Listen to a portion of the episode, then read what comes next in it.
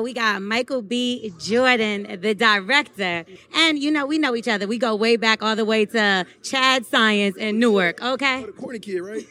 no, I did not say oh, that. I said we used to make fun of the name. But yeah. How you gonna claim you didn't call him corny, but at the end of the interview say this?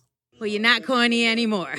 Some women contradict themselves in so many ways and have such poor decision making skills. They were calling Michael B. Jordan corny because he was a nice guy, and although coming from the hood just like them, he wasn't a street nigga. Basically, if he was, that would have made him cool in their eyes. How dumb is this?